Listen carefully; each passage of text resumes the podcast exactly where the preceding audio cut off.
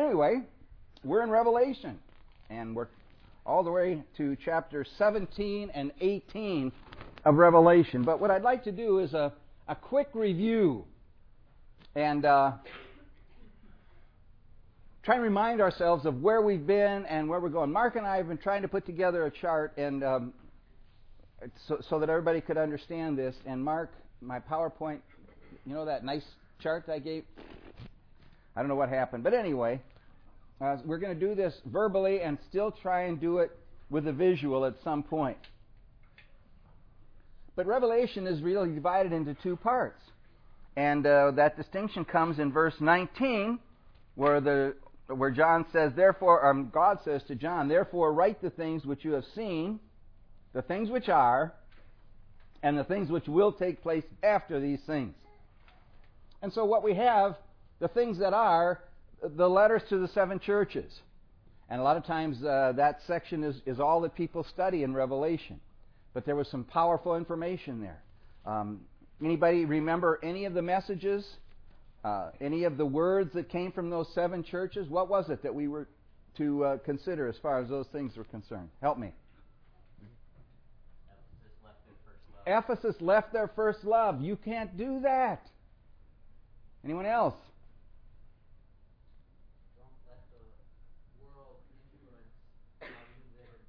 Don't let the world influence how you live and think.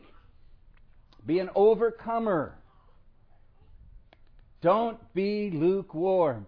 And who taught that message? Who had who had Laodicea? Mark. And you said that there were. You kind of gave a really neat uh, bit of information about what that hot and cold thing was all about. Can you quickly review that for us? You even remember? Good.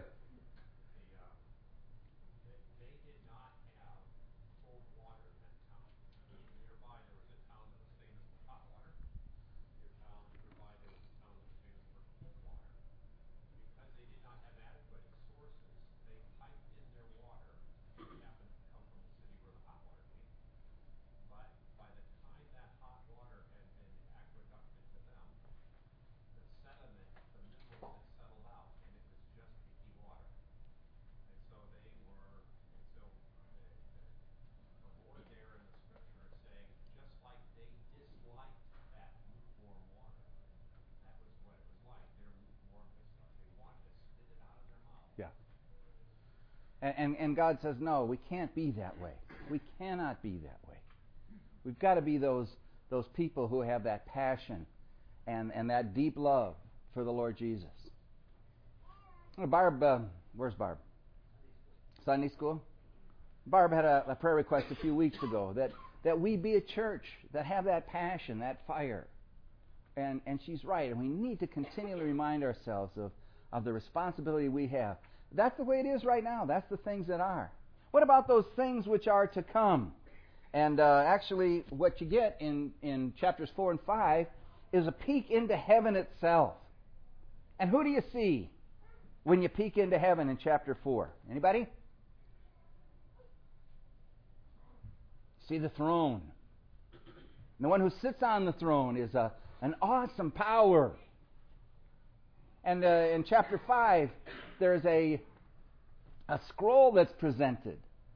And they looking around, they're looking around for someone who is worthy to read the scroll. And John says, I want to know what's on there. I have to know what's on that scroll. And he begins to weep because there's nobody worthy. And then someone taps him on the shoulder and says, Whoa, hang on there. We found somebody. And it's the lion of the tribe of Judah. Whoa, the lion the power, the majesty, the king of the jungle. And he turns and looks and he sees what? He sees a lamb, a little bitty lamb. And it's been killed, it's been slain, its blood has been shed. And he sees our Savior, Jesus, the great Messiah who was sacrificed for your sins, for my sins. And he's the one who's worthy, and heaven bursts into praise, and, and, and the song is just outrageously wonderful. And they magnify the Lord Jesus Christ. sing praises to Him. During our worship service this morning, we were one, one of the songs that we were singing um, talked about what a privilege it is to be those among those who right now bow their knee, because one day every tongue will confess that He's Lord. One day every knee will bow. But there's a special blessing for us because Christ has saved us, and we right now can praise Him. Awesome. Wonderful privilege. Do you know what? You're looking at someone who hardly ever has his knees worn out. Well, that's not true because I had a replacement. But anyway, I mean on my pants. The, the, the knees of my pants don't get worn out much. You know why? Because I resist that bowing. I resist that. I find rebellion in my heart. And the scripture says, I hate rebellion. And that rebellion is despicable, disgusting, unpleasing. Is that a word? Displeasing to God. And I know a couple other rebels too. Yeah. They go to my church. They fellowship with me. And I have to tell you, we cannot be rebellious people. We need to bow the knee to the Lord Jesus. Yes, in prayer, but even more so in our hearts, in our spirits, in our inner person that says, I will yield to you, holy God. Now, you know, if, if you're a visitor here this morning, you can run out and, and tell the whole world that at Great Adventure all they have is a bunch of rebels there. But um, don't say it too loud because there's some at your church too. In fact, when you go through the door, you kind of mess it up for everybody else. We have that rebellious streak that just, well, it's more than disgusting to God. He says, I hate it. Brothers and sisters, we need to challenge each other that we have the privilege of yielding to the King of Kings, of saying, Yes, Lord. Yes, Lord. So often in my prayer life, I'm saying, Oh, Lord, do this. Lord, do that. And I'm begging Him for help. And you know what I hear? Why do you call me Lord, Lord, and don't do the things that I tell you to do?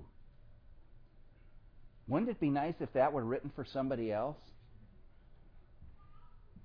But if there's a shred of rebellion in your heart, we have to learn that we must bow the knee. We must submit to Him. And, and I'm, it's scaring me to even preach this right now because you know what happens after you teach somebody else, don't you? You get the big test yourself. And I dread this next week. But it's a message I believe from God, and we've got to yield. We've got to understand that we are those people who have been saved from our sin. We've been saved from our rebellion. And Romans 6 says, well, then how can we continue to walk therein? God forbid that we should walk in that. Okay? Wow. Some powerful stuff coming out of here. And then after you have the view of the Lamb and every knee bowing to him, you have the seals and the trumpets and the bowls. And, and um, man, let me just run through those really quickly. The scroll talks about Cold War and then open war, and the third seal had to do with famine, and the fourth seal had to do with death, and the fifth seal had to do with martyrdom, and the sixth, sixth seal was about physical disturbances in the sun and the moon, and here on earth, enormous earthquakes. And then the seventh seal is opened, and the seven trumpets come dumping out. And so just when you think, ah, we finally reached the end, no, it opens up a whole new bunch of, of, of penalties and destruction on the earth. So much so that uh, the first trumpet, one third of the earth is burned. One third of the earth burned. Uh, one third of the sea creatures die in the second. Uh, one third of the fresh water is poisoned in the third. In the fourth, a third of the sun and the moon and the stars are darkened. What did they do? The fifth trumpet, locusts, torment with a horrible sting, but they don't kill. And in the seventh, uh, sorry, in the, that's the fifth. In the sixth, a third of mankind is killed. And then the seventh judgment is that seven bowls of judgment are poured out.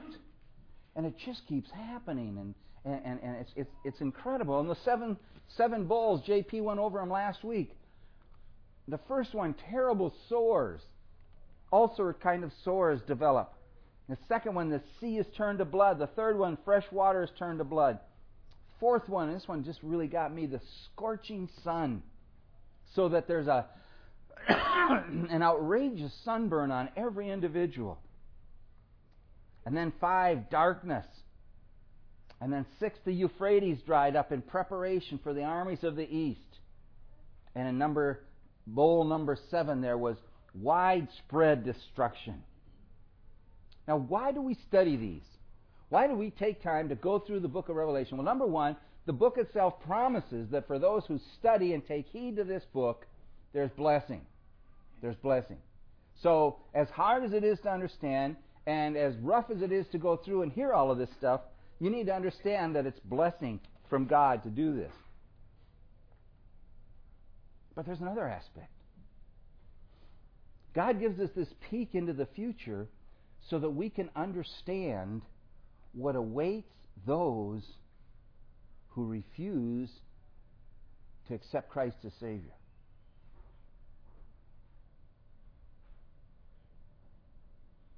Think about that. You have family members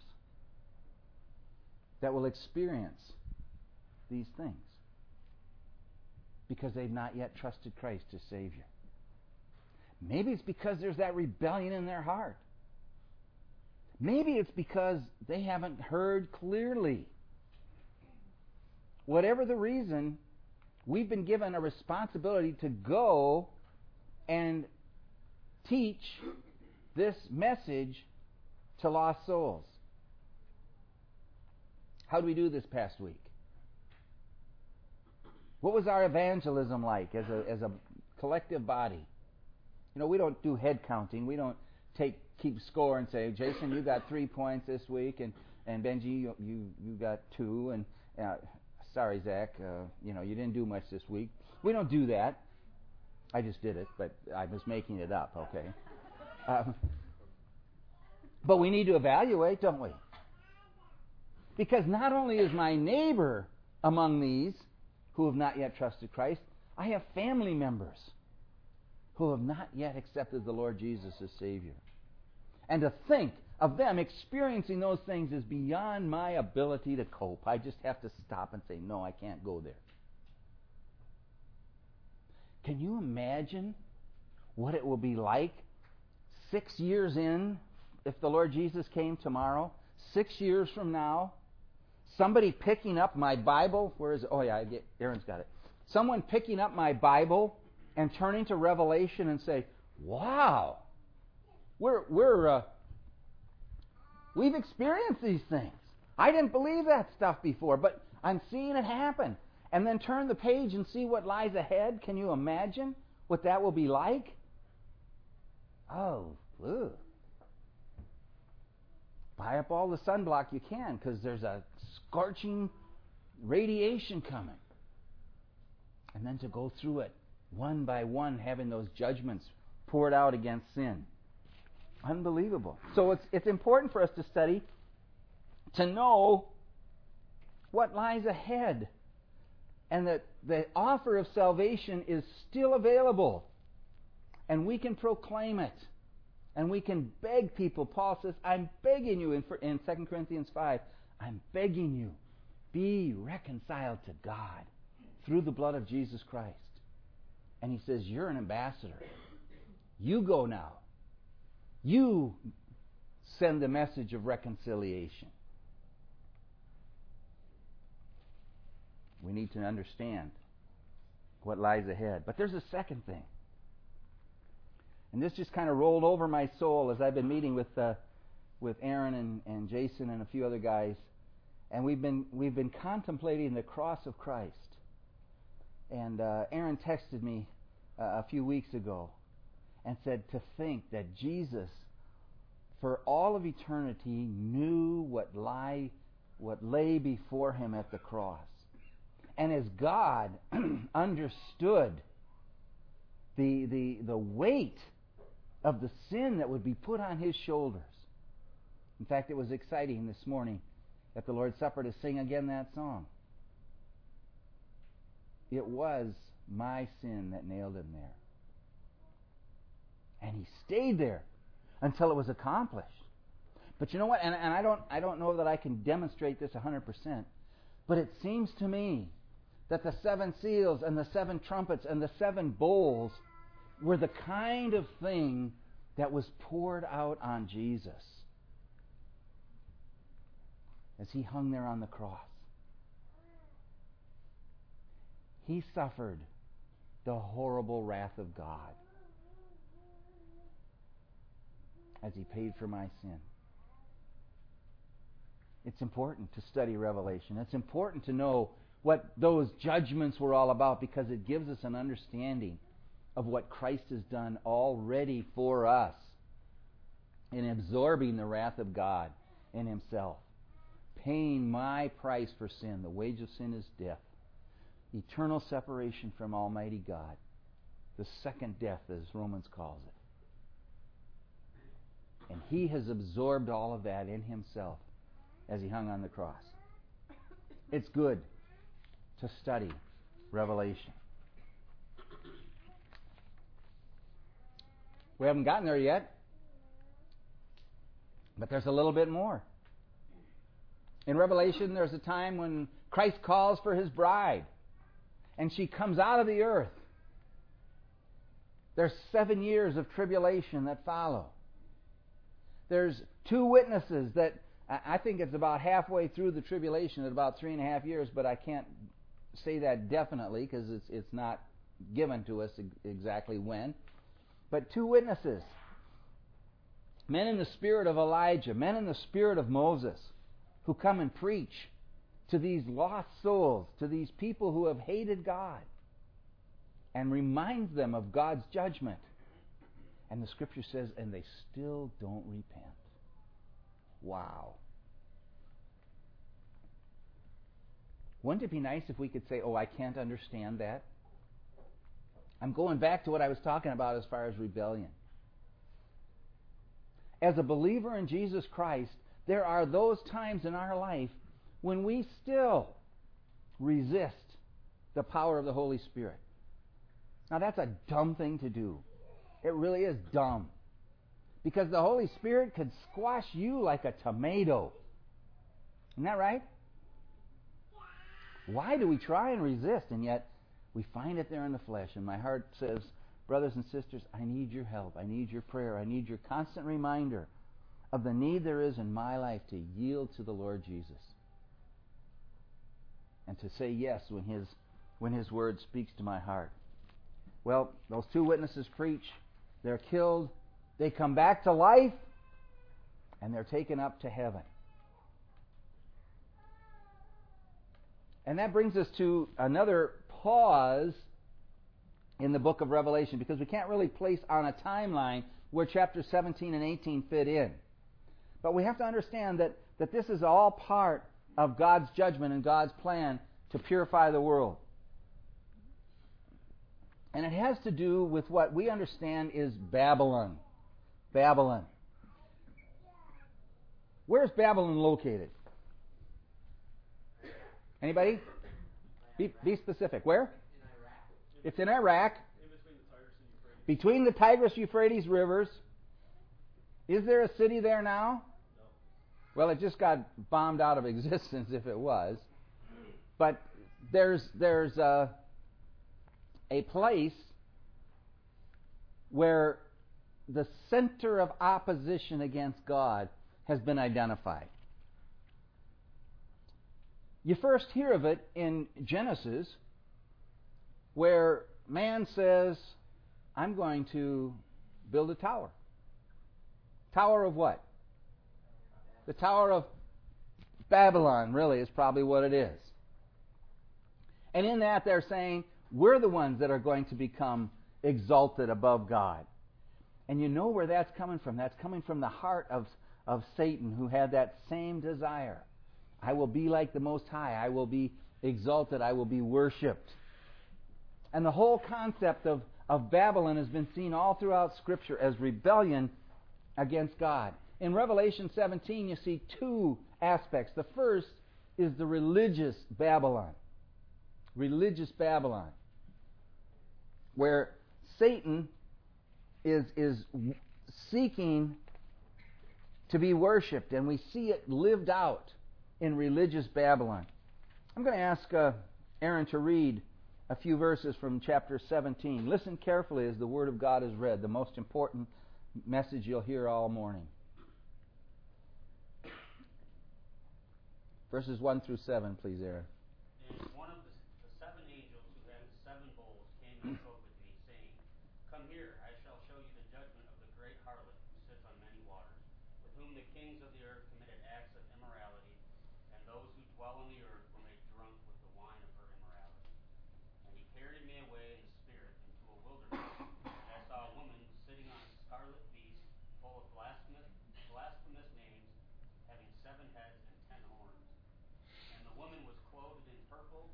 scarlet and adorned with gold and precious stones and pearls, having in her hand a gold cup full of abominations and of the unclean things of her immorality.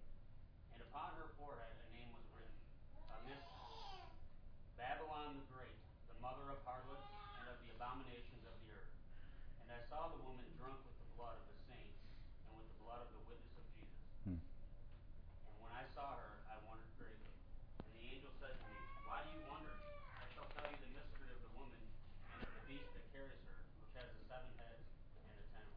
Now, isn't it good that he's going to tell us about this mystery? Because as I read this, I go, what in the world is that all about?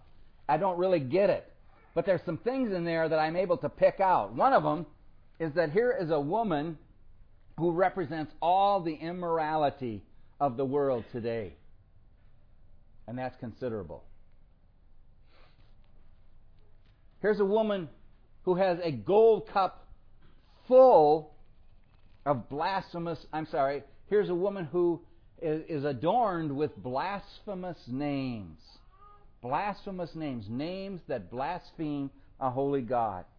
She has a gold cup full of abominations and of un, the unclean things of her immorality. Here's a woman that is drunk with the blood of the saints and those who are witnesses of Jesus.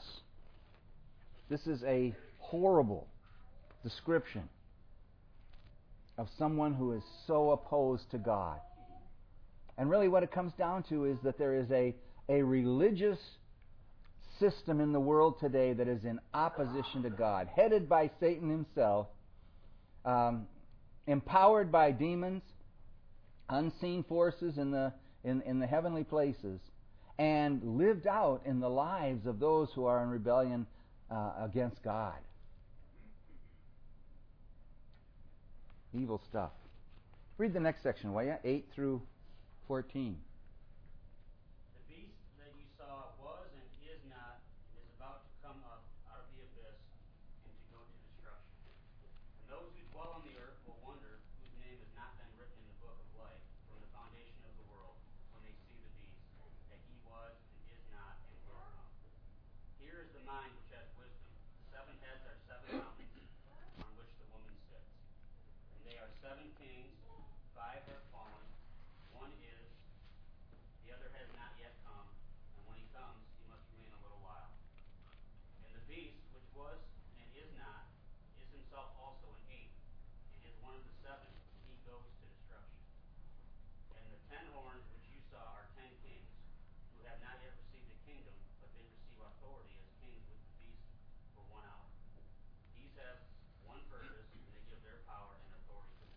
Now that was about as clear as mud, wasn't it? You got it too, huh? Well, the thing that I think we should pull out of here is, is that there was a beast that you saw who was, who is not, and is about to come. That's a description given of, of someone else in Scripture. That's a description of Jesus. He was, He died, He rose again. And here is a false Christ who is rising up and living out the very essence of, of, of who Jesus is. Here is a beast, a demonic force, who is, who is not, and who is to come. And you see the, the horrible deception of Satan. You see that there is a, a, an incredible uh, similarity to who Jesus is. And people fall for this Messiah. People follow this Messiah.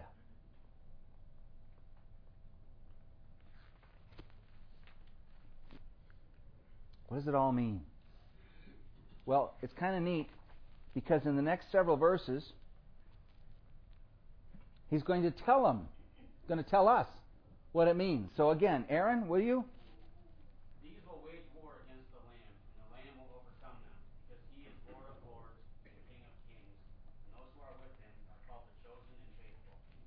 And he said to me, The waters which you saw where the harlot sits are peoples and multitudes and nations and tongues. The ten horns which you saw, and the beast, these will hate the harlot, and will make her desolate and naked, and will eat her flesh, and will burn her up with fire. For God has put it in their hearts to execute his purpose by having a common purpose, and by giving their kingdom to the beast, until the word of God will be fulfilled. The woman whom you saw is the great city which reigns over the kings of the earth. Wow. Wow. See, in verse 14, we're told that this big picture is all part of a plan where a war is going to be ra- waged against the Lamb of God. And the Lamb will overcome them because he is Lord of lords and King of kings. And those who are with him are the called and chosen and faithful. And I'm going to be with him. You're going to be with him. If you have placed your faith in the Lord Jesus Christ, you are part of the body of Christ, you're part of the bride of Christ, he will snatch us from this scene. There'll be a time of terrible tribulation, and then he's coming back. And this time, watch out. First time he came, we used to sing this one um, Out from the grave, he rose with grace and faithfulness, I think it was. Does that sound right? Our God reigns. Somebody sing it for me. Kevin? Sorry. Okay. Out from the tomb he rose with grace and and and what? Grace and majesty. That's it. You know, I often said, if I'd have been treated like Jesus was and put in that grave, and when I got out, it wouldn't be grace and majesty that you would experience. Fact is, he's coming back. And it won't be with grace, and it won't be it'll be with majesty, but it will be horrible. And he will wage war. Verse 15 tells us what the harlots are. They're the peoples and multitudes and nations and tongues. 16 talks about those ten horns. And, and it says that their job is to rise up and kill the religious system, this religious Babylon. And it's God who put it in their hearts to do such a thing in verse 17. He tells us the woman whom you saw is the great city which reigns over the kings of the earth, that Babylon that we were talking about. The other aspect is that there's a commercial Babylon, and that's opened up to us in chapter 18. And we're going to do this very quickly. If you would read, Aaron, um, just a few verses here in 18, 1 through, through uh, 3 for now. After these things, I saw another angel coming down from heaven, having great authority, and the earth was illumined with his glory. And he cried out with a mighty voice, saying, Fallen, fallen is Babylon the Great. She has become a dwelling place of demons and a prison of every unclean spirit and a prison of every unclean and hateful bird. For For all the nations have drunk of the wine of the passion of her immorality, and the kings of the earth have committed acts of immorality with her, and the merchants of the earth have become rich by the wealth of her sensuality. And then there's a little phrase. Verse 9, I'm sorry.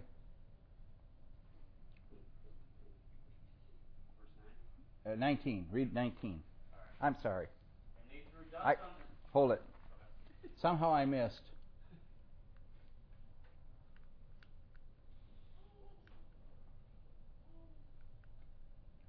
Well, I'm sorry. Let me read.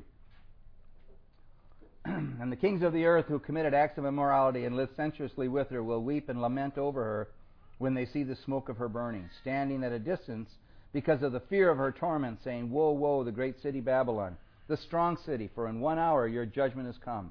And the merchants of the earth weep and mourn over her because no one buys their cargoes anymore. Uh, verse 19. Oh, Now, how did that get in there? Go ahead, Aaron. 19 and 20. And they threw dust on their heads and were crying out, weeping and mourning, saying, Woe, woe, great city in which all who had ships at sea became rich by her wealth, for in one hour she has been laid waste. Rejoice over her, O heaven, and you saints and apostles and prophets, because God has pronounced judgment for you against her. And then verse 21. Then a strong angel took up a stone like a great millstone and threw it into the sea, saying, So will Babylon, the great city, be thrown down with violence, and will not be found any longer. And the message that comes to us is this Come out from her, come out from her, my people. And that's the message that's going to be given at that time, several years from now, when this judgment is unleashed. But it's also the message for us today. Those of us who've been called by God's grace cannot, must not walk in the way that the world is walking. We can't live the way the world lives. We can't experience that rebellion. Come out of her, my people, so that you will not participate in her sins and receive of her plagues. Yeah, the message is for those in the future. The message is for us today. It's a solemn one, it's a serious one. And as believers, we need to stop and say, Lord, I need you. I need your strength. I need your wisdom. I need your help because I'm incapable of living a life that pleases you. I must have your Holy Spirit's power within me. We need to support each other in this. We need to be strong for each other. We need to encourage one another in the power of God's Holy Spirit to live lives that are separate, that are different than the way the world walks. Come out. Come out. Father, we pray that we'll take seriously the message. We see such horrible things ahead. We see the utter destruction and the wrath of God poured out in a powerful way. And while we'll never experience the wrath of God because Jesus has experienced it for us, Lord, there's still struggles in our lives struggles with the world and the flesh and the devil.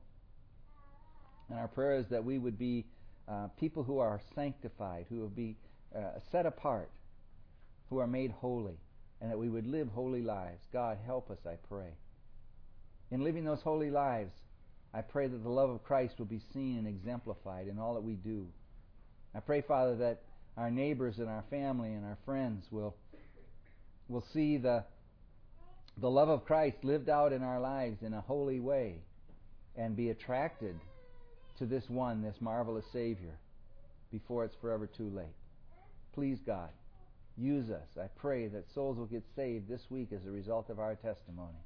I pray that you'll empower us as a church to live lives that are pleasing to you, lives that rise above the scum of the earth, that we would come out and be separate, be a holy people for your name's sake. I pray this in Jesus' name. Amen.